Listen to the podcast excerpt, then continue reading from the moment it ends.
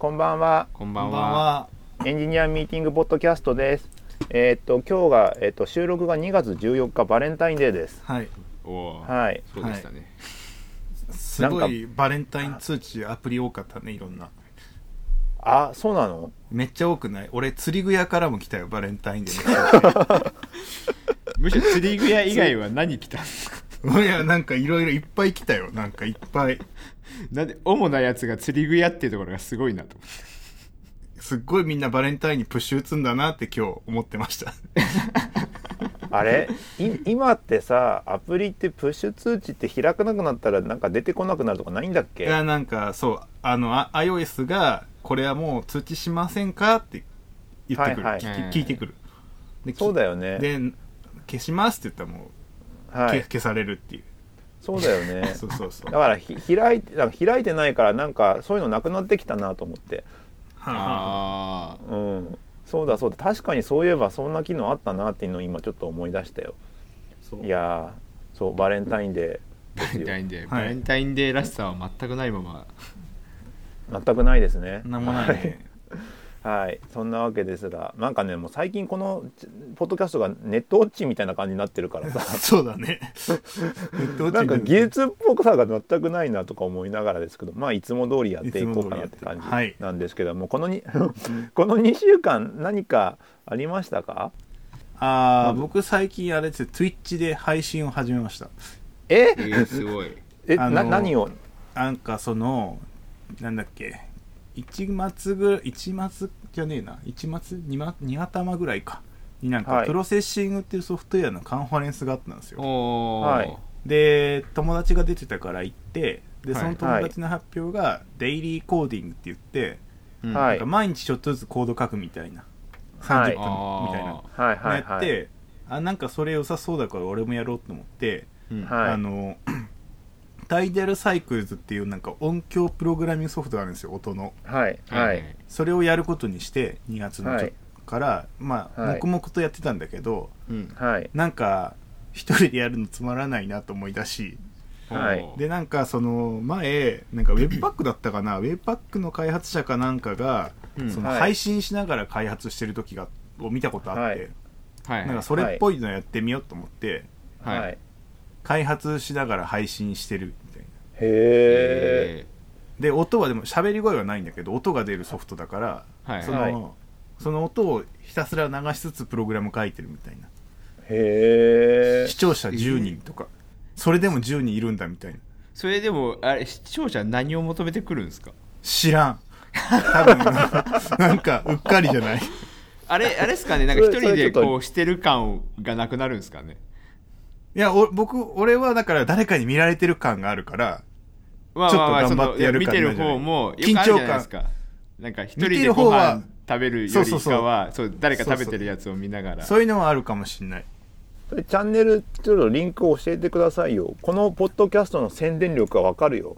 えーっとねあえーっとねいや普通にあのいつも通りのやつだ、はいえはい。あの44はいツイッチいなんだっけな忘れちゃった。自分で見ないからさ、まあああ。いつも通りの後でじゃあなんかはい、送ります。そうですよね。でこれで送って10が20になったらこのポッドキャストの戦闘力は10だとか分かるわけでしょ。いやマジなんもないからね。さ何にも喋らずにただ淡々と30分が終わっていくだけだよ。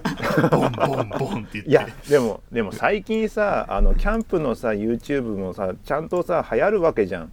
ああ抜けちゃったまあまあまあ、キャンプのやつとかね。ね。はい。そう。だからさ単純にさ暖炉で火をくべてるだけでもさはい。そあの全然さ見る人は見るわけで。うそうだそういうから本当のうん。だからそのなんか探したんですよ。いい加減な配信ができるところを、はい。でツイッチ見てみたら結構そういうの多いんですよね。へえ謎おのーなんか面白いのが鳥小屋をずっと配信してるやつがツイッチにあって。はい。アメリカがどっかのはいはいはい。家畜のねとかがや,、はい。やってたしなんか一応プログラミングの項目あるのよ Twitch って、はい。はい。でなんかまあゲームプログラミングとか多いんだけどそこに真似しそこに入っちゃおうと思ってそこに入れて、日々毎日やってます。30分ぐらないるほど。なるほど。めちゃめちゃめちゃめちゃ短いからね。しかもうん。まだ俺はその動画をアーカイブするやり方がわからないっていう余ってかない。通りで通りでないわけですね。いややり方がわかんねえんだよ。だってこの Twitch にうまく配信するのも結構めんどくさくて。なんか Twitch だけじゃ完結しないんだよね。あー、なんかオープンなんだっけブロードキャストなんだっけスタジオだっけ。なんか別のやつ使ってその配信しなきゃいけなかったりとか結構めんどくさくて。やっとその辺がつながって、あの、なんか配信はできるようになったっていあー。へえうそうオープンレックでも配信できるっておー。オープンレックはダメなんだよね。なんかオープンレックはゲームしかダメっぽかったからやめた、うん。あそうなんだ。やっぱり、そソフトに紐付けなきゃいけないよね多分ね。そうそうそうそう。だからその Twitch はなんかその辺の懐の広さと緩さがあったからこれでいいやと。はい はいはいはい。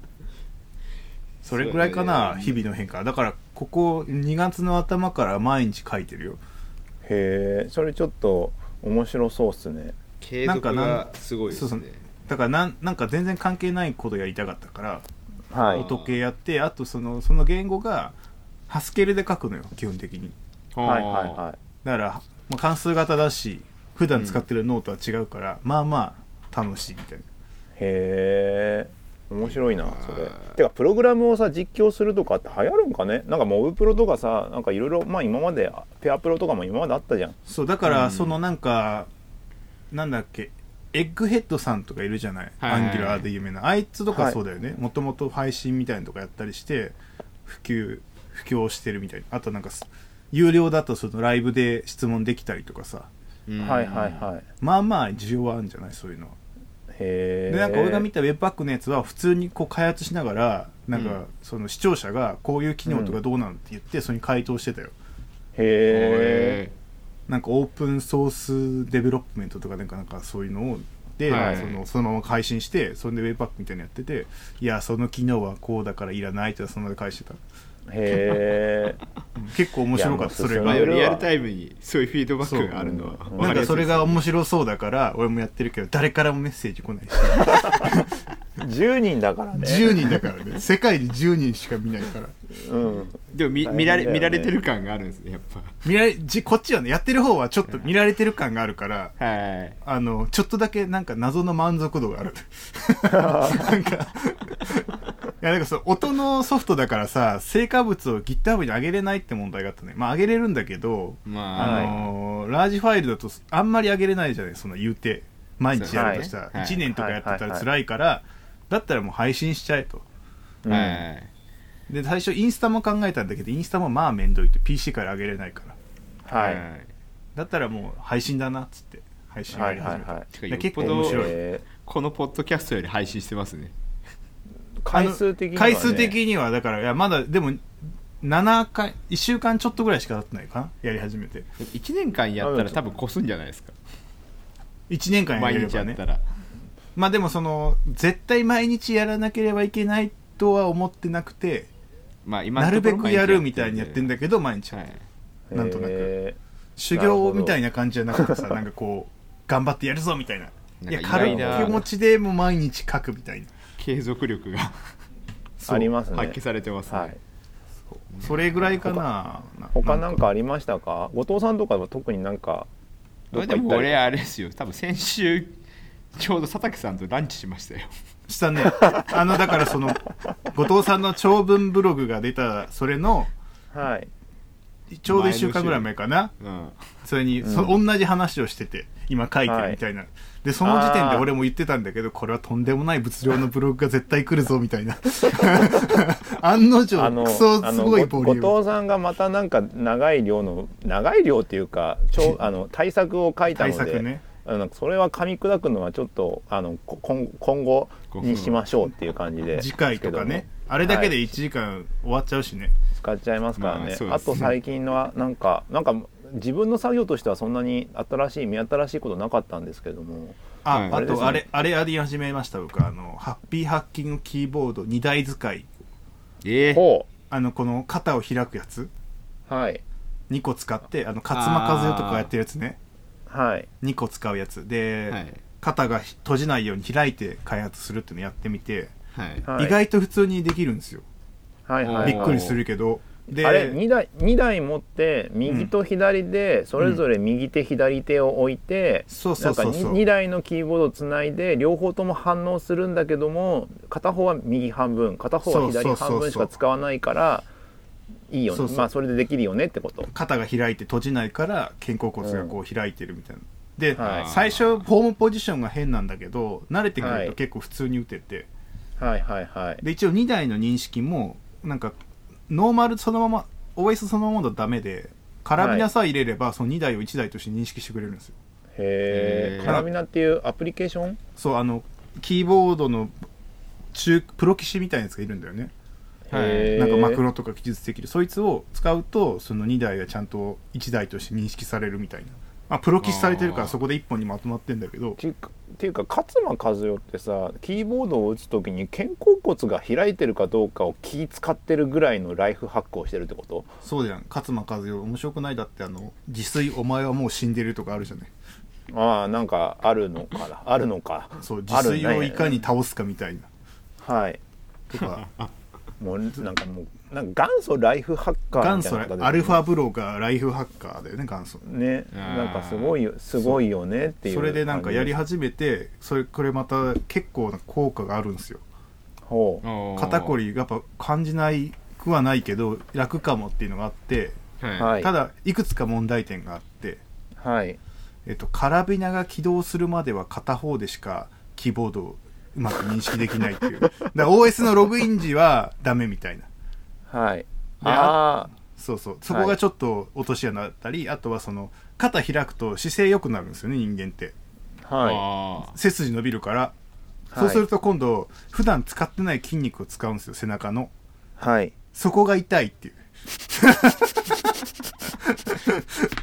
普段姿勢が悪かった時使わなかった筋肉使うから全然使ってないじゃないそんなとこ。だかはい。らそれれが痛い痛むっていうのが あある。効率効率いいんですか？効率はいいと思う。集中はできてなんか肩痛えなとかで集中力切れないから。でも背中痛えな痛いんだよね。でもな慣れ慣れかなと思って。まだあうん4日ぐらいしかやってないーから。姿勢が良くなれば解決する。そうそのうち解決するかも。あとはその家帰ってきて1個になるじゃんキーボード。家は1個だから、はい。はいめちゃめちゃ打ちづらいんですよ1個だと。あー。1日開いて打ってるとはい。今度手を閉じて打つのがめっちゃめんど難しいっていうなんか。なんかぶつかっちゃうみたいな。なんかホームポジションが変みたいになってちょっとずれる、1個押し間違うみたいな。ああ空振りするみたいな。ねまあねキーボードってね結構些細なところですごい気になるとこあるもんね。そう。なんか英語と日本語のキーボードをちょっと交互で使うの難しいとかあるじゃん。あれはキー配列全然違うからでしょ。いやでもでもあの僕家は英語でなんか会社は日本語とか普通にやってたからさ。マジです、なんか全然気にならなくなっちゃったけどやっぱ気になる人は気になるじゃん、だって記号の位置全然違うから俺もう打てなくいやでもでも俺英語だなとか思ったりさリターンの形違うからこれ日本語だなみたいになったりとかするじゃん。セミコロンどことかなるもん。配られてるやつは日本語ってことですか？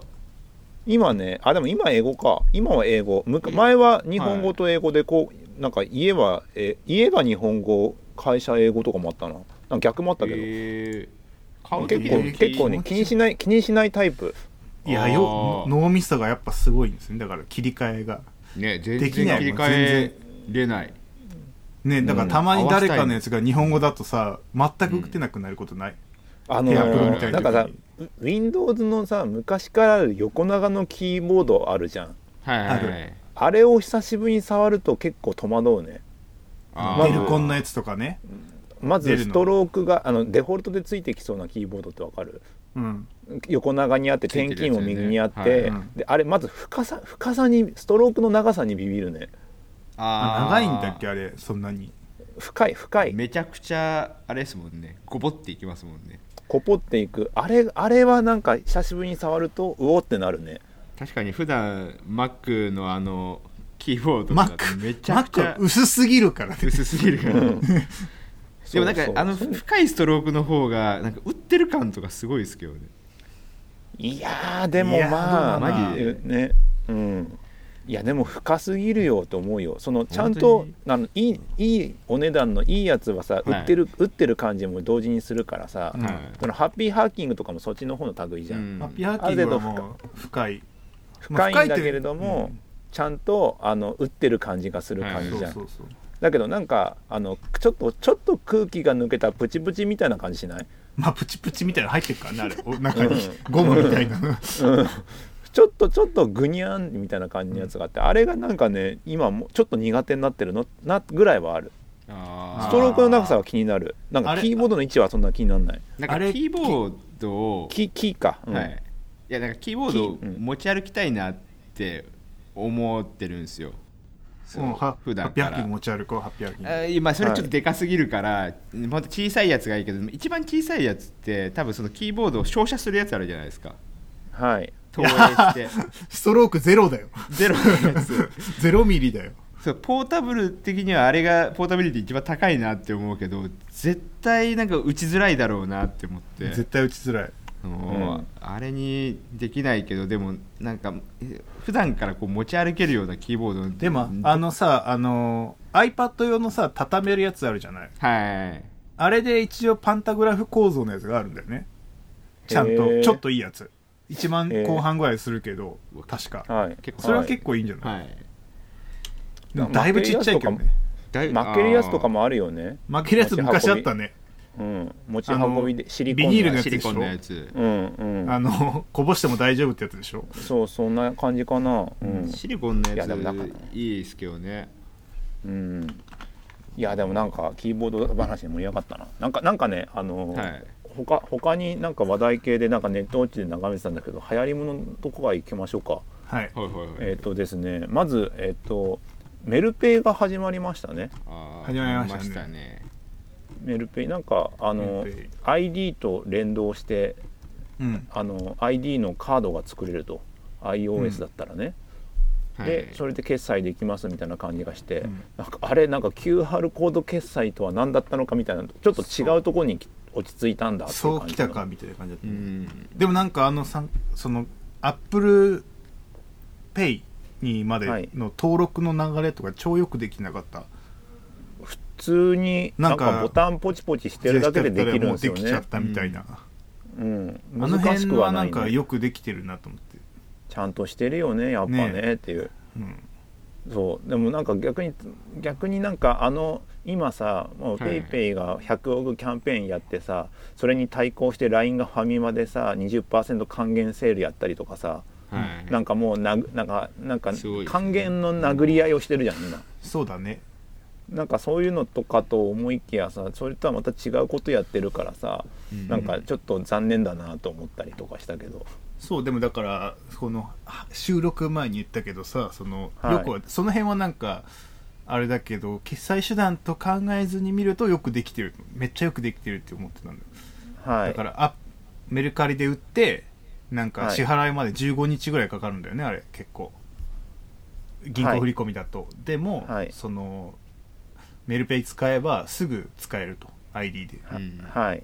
はい、だってことはその物をお金に変えてそのまますぐまた別のものが買える。だから今まではメルカリに売ってるものだったらすぐ買えたけどはい。メルペイ通すことによってメルカリで売って別のところで買えると。はい。だから決済というよりかは物の交換するための手段って気がするんだよね、はい。はいはいはい。そなんかそこら辺まあそういうの狙ってんでしょうねちゃんとね。ってていう感じあとはまあどんだけ浸透するかどうかなんだろうでしょうけど使われるかどうかね。だってあのーでなんだ電子なんだえーっとキャッシュレスの中ではもう一つニュースがあってこの2週間ぐらいで。うん。うん。あのー JR が東日本が Sui はいはいはいはい。 Suica の端末の簡易版を来年度中に出しますみたいなニュースもあったりしてて、はいなんか Suica Suica の端末もともと Suica のあのーなんだ手数料うん。が高いっていうのがもう,、もう Suica って超便利じゃんとか思いながらも結局全国に普及してないのはあの端末高いからだよねって話でそこの手数料が取られるよねっていうところで QR コード決済とかいうのがあったんだけどもうん。なんか QR コード決済に行かなくてももう非接触の方でそうだよね。あのスあスイカとか ID とかあっちの方であの済んじゃう済んじゃってかつコストが抑えられるんだったらば絶対あっちの方が便利じゃん QR コードより、うん。あれだから Suica の端末は高いのもあるけどさあれセキュリティがめちゃめちゃ厳しいから審査も厳しくてその端末自体もそのセキュリティとかガチガチだからなかなか普及しないんだよね。普及しないというか、うん。なんか個人事業主の人がちょっと入れれないって言っねたあればいいんだけどみたいな。それがなんか少しずつ浸透していくんだろうねみたいな状況だよね。それそのスイカが出す端末は ID を使えるのかね？どうなんだろうね？そこどうなんだろうね。でもそれは大体なんか仕組みは FeliCa の仕組みだからさ。あれでもなんか Suica にもチャージできんじゃないの？あのメルペイのやつって。ああ Apple Pay 経由でみたいな感じなかったそうだよね、うんだからなんかまあお金がだいぶなんか動かしやすいというかポイントというか。ね。なんかそういうのがあるからそのアウトプットのところまではなんかちょっと離れたけどもまあうまく溶け込んでいこうみたいな感じのがあるっていう感じのがメルペイの最初のなんかパッと見た感想っていうそうね、でしたねっていう感じですね、まあまだわかえ昨日？おとつい？昨日じゃなないいですか？一昨日？昨日か。うん。おとといどっちかわかんないや。うんまあそんぐらいのところに始まりましたねって自感販機でしか使ったことないですまだ。それと僕まだカードしか作ってないからね。ああ、うん。たまたまお金がメルカリから入ってたからそのまま本当に使えるかなってはい。使った使えるって。お使えた。当たり前なんだけど。よかった。よかった。よかった。デバッグじゃん。はい、あとはですね。あとはそうですね。あのあれです。なんかににネットのネタとしてなんですけども日本にアジャイルが普及しづらい本当の理由不確実性に向き合うマネジメント論っていうやつがあって定期的に日本ってアジャイル普及しづらいよねとかしないよねっていうのは何なんでしょうねっていう話、僕もだから昔ブログ書きましたもん。超短いブログ。農耕農耕民族にはアジャイルが普及しない説。説です。何ですかそれ？いやだから農耕民族の人はその、はい。なんだろう焼き畑農業的にしないから基本的に。はい。毎年毎年予想通りのなんか、え永遠のループをこう行きたいんですよ、はい。ななんか丸いだから、はい。なんだ？アジャイルみたいなちょっとやって間違ってたら直そうみたいな。はい、うんマインドじゃないっていう。はい。今ここで植えてる稲が失敗したら終わりなんだみたいな感覚。ここでこんだけ稲植えたらこんだけ収穫できるはずだみたいな。はい。でその天候とかそもそも予想できないからはい、そうやって祈りながらまこうやってやっていくんだよ。なんかちょっとずつ修正するとかじゃなくてちょっとずつはい。成果物得るとかじゃないっていう、はいはいでも、はいあれじゃないですか天天候がだ変わるか分かんないからちょちょだからおちょっとずつこう変更してった方が良さそうですけどねとはいえ。でも農業は多分ねウォーターフォールなんでどう考えてもこのなんかここに耕して、えあの豆、ま、あ種まいて収穫してみたいな。はい。だからどうしてもそのイテレーションって考え方じゃないんだよね。ウォーターフォールとかでわーわーわーわーって。でもでもあれじゃないですか。こうえ農業じゃなかったら工業ですか？えっとね狩猟。狩猟。狩猟はアジャイルじゃないアジャイルなだから今日はどこに狩りに行こうって話でしょ？はいはいはい。毎日のイテレーションを生きてるからさ。あ毎毎日まあ狩りに。そうそうそうそう、で毎日狩りに行って長期スパンじゃないですよね、長期スパンじゃないし。だからウォーターフォールで狩りできないじゃない多分。まあ、なんかそのなんだ？あの計画しない計画厳密な計画じゃないじゃない狩りって。はいちょっとずつ準備してちょっとずつ試して繰り返していくみたいな。だから狩りとか騎馬民族はそういう生き方なの。なんかえ自分をすぐ変えれたりみたいな。ここの獲物がいなくなったら動くみたいな。漁業だとどうなるんですか？漁業も漁業はどうなんだろう。あれだね。養殖はウォーターフォール型になるんじゃない？取りに行ったらやっぱアジャイルの方になるのかな？いやわかんでも遠洋漁業とかすごいウォーターフォール感あるよね。うん。これぐらいの予算を募っていってこれぐらいのマグロ取って帰ってくるみたいな、なんかもうっぱやっぱあれですね。なんか確実性の量がもうなんか関わってきそうですよね。だから不確実性を含めてで。計画をしないとかなんだろうなんて言うんだろうね。不確実性をなんか取り入れないってことだよね。なんか量に差があってもまあ一応このぐらいは取れるでしょうって見積もりがそうそうそうほぼ正確であればまあ不確実性は少ない。に、そうそう。なんか予期しないことがあった時に弱いって農業はね。えまあそうだね。ってそうなのかね。いやだってさだってあのあれでね奇跡のリンゴとかはその中できっとアアジャイルなんでしょうね。そうだね。そうそうそう。あの何年もリンゴが取れなかった。でも甘いのがいい無農薬だみたいになったのは奇跡のリンゴみたいなのになってそれはアジャイルだよねみたいな話になっちゃうんだろうね。そうそうそうそう。いやなんかでもあの冷静冷静になんかまあ冷静にっていうかちゃんとさ繰り出すとさ結構さはっきりしててさ日本,、うん。日本がどうか知らんけどさあのなんて言うんだまずまずそもそもあれじゃん。予算を取りに行かなきゃいけないじゃん。そうそうそうそうそう。はい。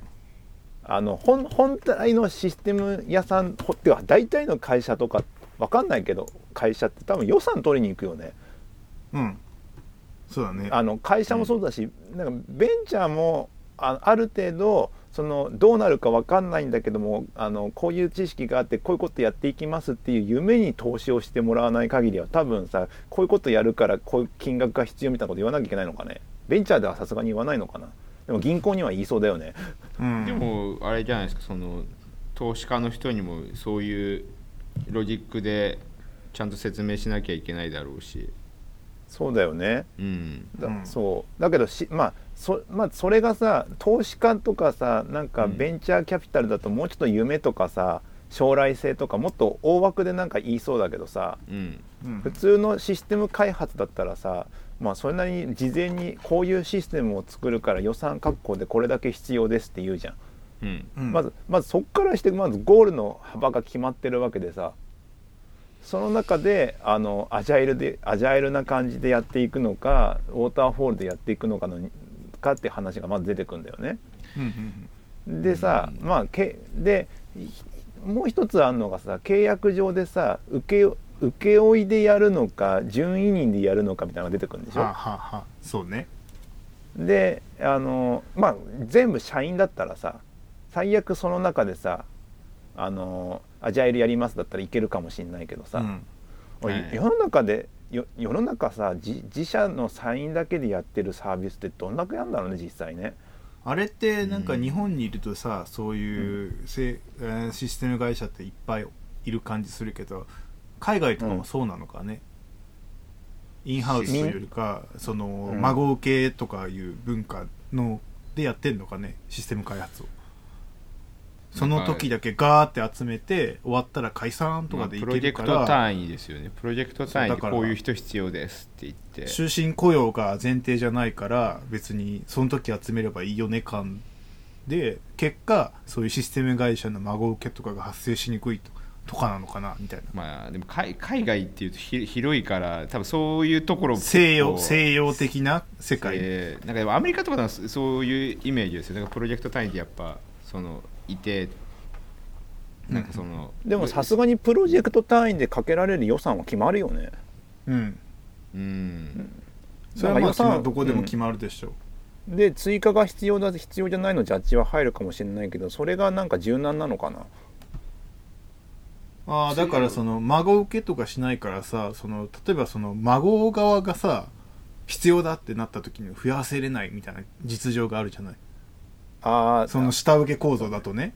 いや、うん。この生額であの契約したじゃないみたいな。っはい、はい。てことが起こりそうだよね。なんとなく予想できそうな感じだと。あまあ請負とかだと請負というかまあ外部とかで任せてって話になっちゃうとそうなるよね。うん。でもなんかそうなってくるとあの普通にインハウスでやっていてまあ、うん。普通に社員がいてああの開発をしていてアジャイル風にやっていてうん。でちょっと予算があのだだん,、まあ、だんだん開発進めていく上でまた新規のシステムがあってさ進めていく上でだんだんとさ、うん。あのーまあき決まっていくわけじゃん。うん。うん。でそれで決まってきてダメだったら、あのーちょっと追加してくださいみたいな調整が入ったりするかもしれないけどさ。はいははい。いでもななんだろうなんかそうそれが受け入れられないってことなんでしょうねまず。に国内だとね。流行らないって言っちゃってる人っていうのは。うん。うん。なんかはだからやまあ実際そんなにめっちゃ普及してるかというと普及してない感じもするじゃない？なんとなく。ね。だまずそうだよね。いいつできるかわからないものを決議通すの大変だよね多分ね。そういうことだよね。まずまず最初に。ううんん。でななし崩し的にあのいこれでいけますと思ってやってみたらできなかったですみたいな感じのが結果的にうん。アジャイルになるみたいな感じの謎理論が。なんか予定してたのと違ったっけ？仕様変更に柔軟な結果それをアジャイルって言っちゃう問題があってさ。なるほどね なるほど。あのねえーそれめ免罪符じゃないですかそしたら。免罪符なんだけどでも多分そういうふうのでやばえーやばいっとかてなってスマーチになって、ま、毎日のことしか考えれないっていう結果スクラムになってるって感じ。なっていくっていう。でもなまあまあそれもあるけどそういうのもあったりしちゃうのが多分国内のなんかよくあるアジャイルとかなんだと思うんだけどさ。うん。そうねいやなだだけどまあ普通にまず契約のいる社員がいてさ、まあ、その予算内でやらなければいけない前提でやった時に不確実性を考慮するのが難しいよねって話が一つ。ああ、分かった。もう一個なんか分かってきましたよ、日本人がそれでダメというかアジャイルにダメな理由は。はい。電車とかが正確すぎるんですよ。だからそもそそもこ？だからもういやだからその他人をめちゃめちゃ信頼しすぎてるってことなんじゃない？だからこんだけの予算でこんだけの時間があったら絶対できるでしょみたいな。はい。日本人優秀だから。はい。って思ってそうなっていくんじゃない？でもで海外とかだと普通になんか予測不可能なことが起こるじゃない？はい。はい。いい加減だからもう時間にもいい加減だしとかあるので。でそのせいで日本人はダメなんじゃない？逆に。でもなんかぎあれそれ逆な逆なんじゃないですか？なんかその日本人がそのふその不確実なところを許せないから電車が超正確になったんじゃないですか？どっちなんだろうね。いやだから それはあの鶏卵かもしれないけど結果日本はもう全てが予測可能で毎日同じことの繰り返しっぽいものの方に慣れちゃったってことなんじゃない？どこ行っても同じ品質のなんかものが得られるみたいなさ。はい。教育も社会保障もなんか食べ物とかも大体日本中そんな差異がないみたいな。予測可能みたいな。でも実際に現場で起きてるのはさ、もうさデザインもそうだし全部そうだけどさこれあの試行錯誤ってあるじゃん。うん。なんかだけだけどもそれを全部不確実性の中にお確実性の中に押し込んでるってこと？あの一美徳だと思ってってるんですよ。その予測可能でうん一定の品質でメイドインジャパンっていうこのことが美徳だと思ってるからそれに外れてしまうようななんかことが恥ずかしいと。だからうん。そういうの予測可能で我々は予測可能に動かなきゃいけないんだって。それが美徳なんだって思ってんじゃない、その結あ果ー。アジャイルが普及しにくくな。るうーん。どうどう？新たな説。ななんかでもなんかまあ国民性によるとは思うんですけどなんかそうだからそれこままさに国民性じゃないって思ってあれじゃないですかそのなんか割と海外でなんかいろんな文化の人と会うと割とこの人ずうずうしいなって思うことよくあるじゃないですか。ある。はい。ななんかそのえこの約束の時間に設定したよねとか言ってもこう全然守らなくてもなんかそうだね。当たり前のように振る舞う人とかもいるじゃないですか。そうそう。だだからその結果、みんなでアジャイルで行かなきゃいけならないみたいな。なんかまあみんな予測不可能だだからみたいな。不可不可能なんか予測できるっていう範囲のその広さが違うような気がしますよね。そうね。そのなんかそのえぴったりとかじゃないじゃないですかだからある程度これぐらいの中でよ予測不可能な部分を勘定して進めていくっていう仕組みがもうねできてるわけじゃないうんまあなんかだからそれを許容してる文化があるような気もしますよね。あいつは大体いつも予定よりも30分遅れてくるから30分遅れてやろうっていうのは見積もれるじゃない？アジャイルみたいな。なんかこう毎回繰り返してるわね。はい。そういう感じなんじゃないの？でたまに早く来たらすげえラッキーみたいなはいはいはい。まあ、でもあれですよね。なんか、まあ、遅れてきたらその時考えればいいじゃないみたいなそのそうそうそうそう友達と約束ししててもなんかあるあるなって思ってなんか。だから日本人だと遅れてきたらめっちゃ怒るじゃない。でなんかその相手が悪いって遅れますってなる。って言ってこう連絡をね事前にしたりとか。遅れる方も申し訳ない気持ちになるし遅れられた方もイライラするのがだからもったいなくない 海外だそのそもそも遅れてくるバッファーにあるからさ時間通りに行ったらめっちゃ褒められるしみたいな。でもねなんかあれですよね。なんかそのみ店のたと例えばプライベートとかで店の予約ができないなとかなんかこう日本人だと思っちゃうじゃないですか。なんか予約できてスムーズに入れた方がって思うけど、うん。なん。かそうそう。まあ入れ入れなくてもいいじゃないみたいななんかそうそうそう。あのおおらかな感じとかは。わかるわ。それわかるわ。そこがでも醸成してるんじゃないかなっていうちょっと気そういうこはしますとだよ。だから日本の社会自体がそのアジャイルを殺してるんだよ。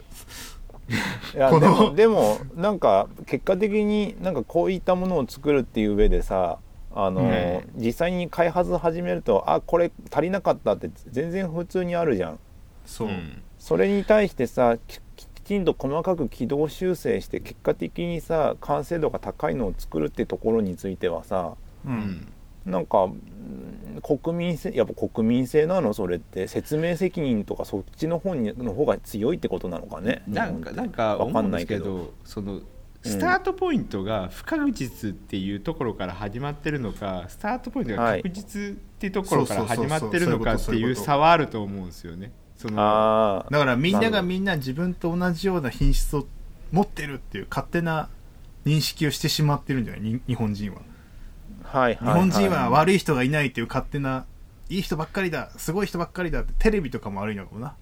日本人すごいみたいな。そのせいでみんな日本人すごいってなってるんだけどいや実際日本人もそんな深く大したことなくって意外とダメだよみたいなところをなんか消してるんじゃないこう見えないだからその意外とダメだよがなんか割とその減点方式っぽく聞こえるじゃないですか。そうだね。そのだからその確実がスタートポイントだったら減点方式になるけど不確実がスタートポイントだとなんかそれをこう減らしていくって考えはなんか全部プラスじゃないですか。その考えてることね、全部が。足し算ボーナスだもんね全部。そう。あ早く行ったら予想通りに行ったらラッキーみたいな。そうそうそっちの方がなんかやりやすい。何を作るかによっても変わるよね。本当になんかメディアとかなんか新しいシステムを作るにあたってさうん。別にさなんかどっかの工場の管理システムを作るんだったらさある程度決まってるしやりたいことも決まってるからさうん。それに対して不確実性はないはずだと思っちゃいそうじゃん。もともと紙でやってたことをなんかシステムに置き換えるとかだと余計にそうだしさ。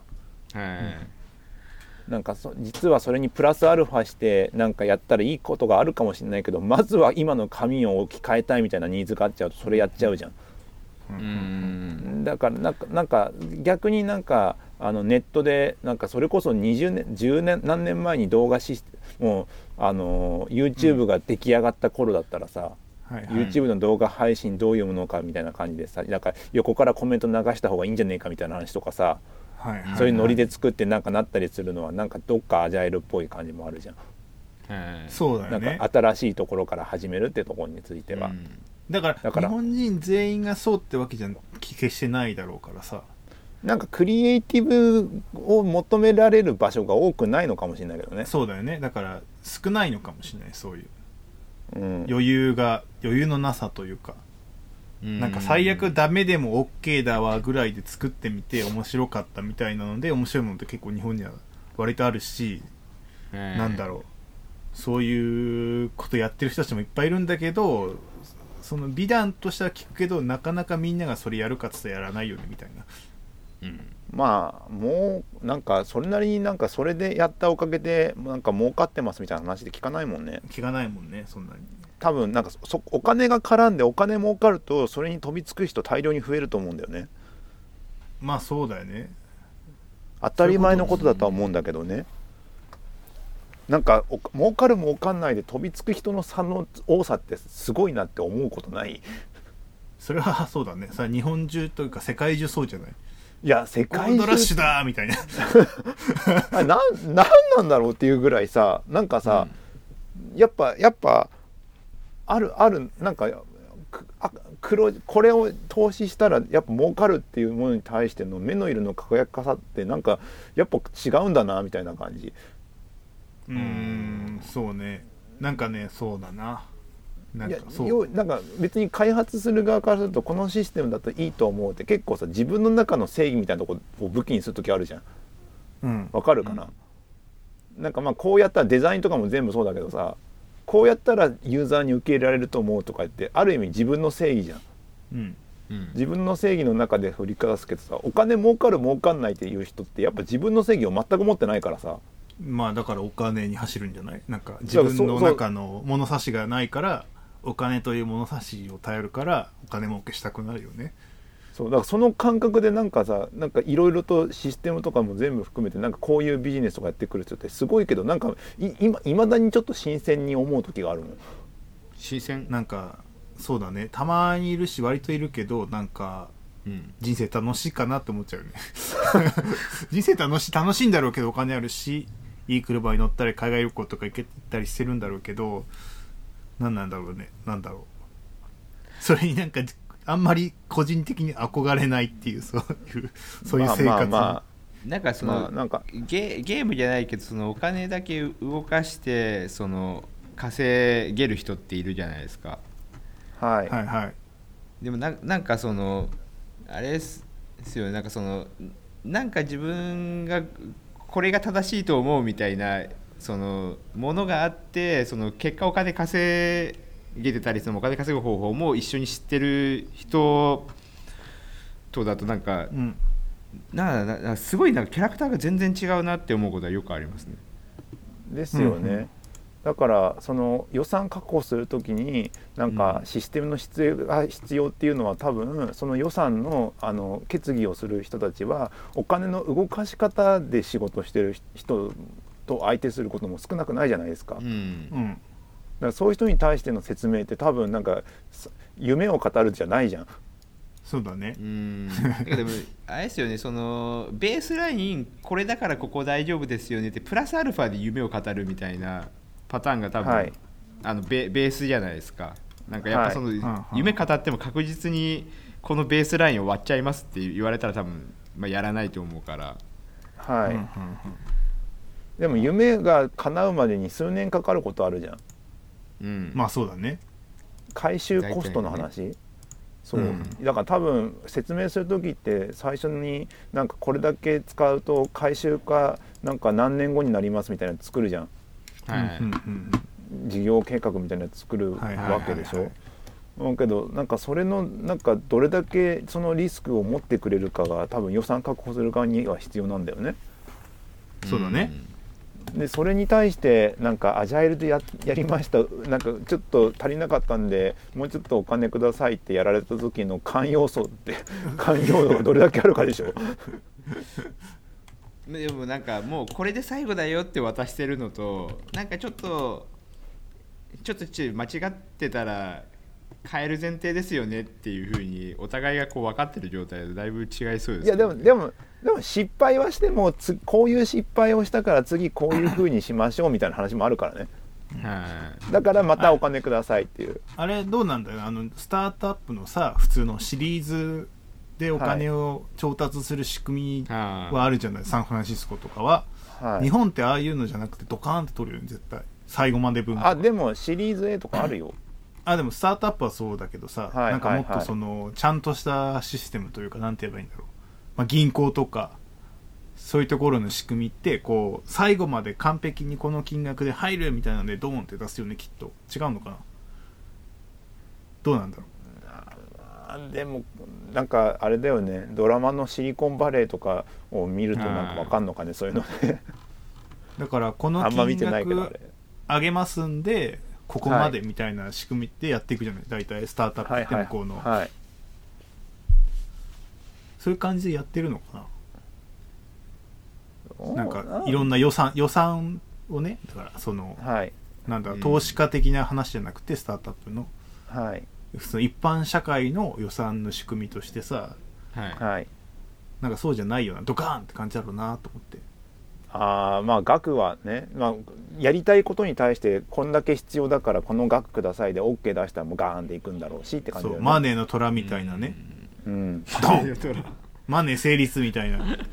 でもでもそんなこと言っときながら経営者とかってやっぱりさなんか失敗をしてこそみたいな感じの空気あるじゃん。うんある。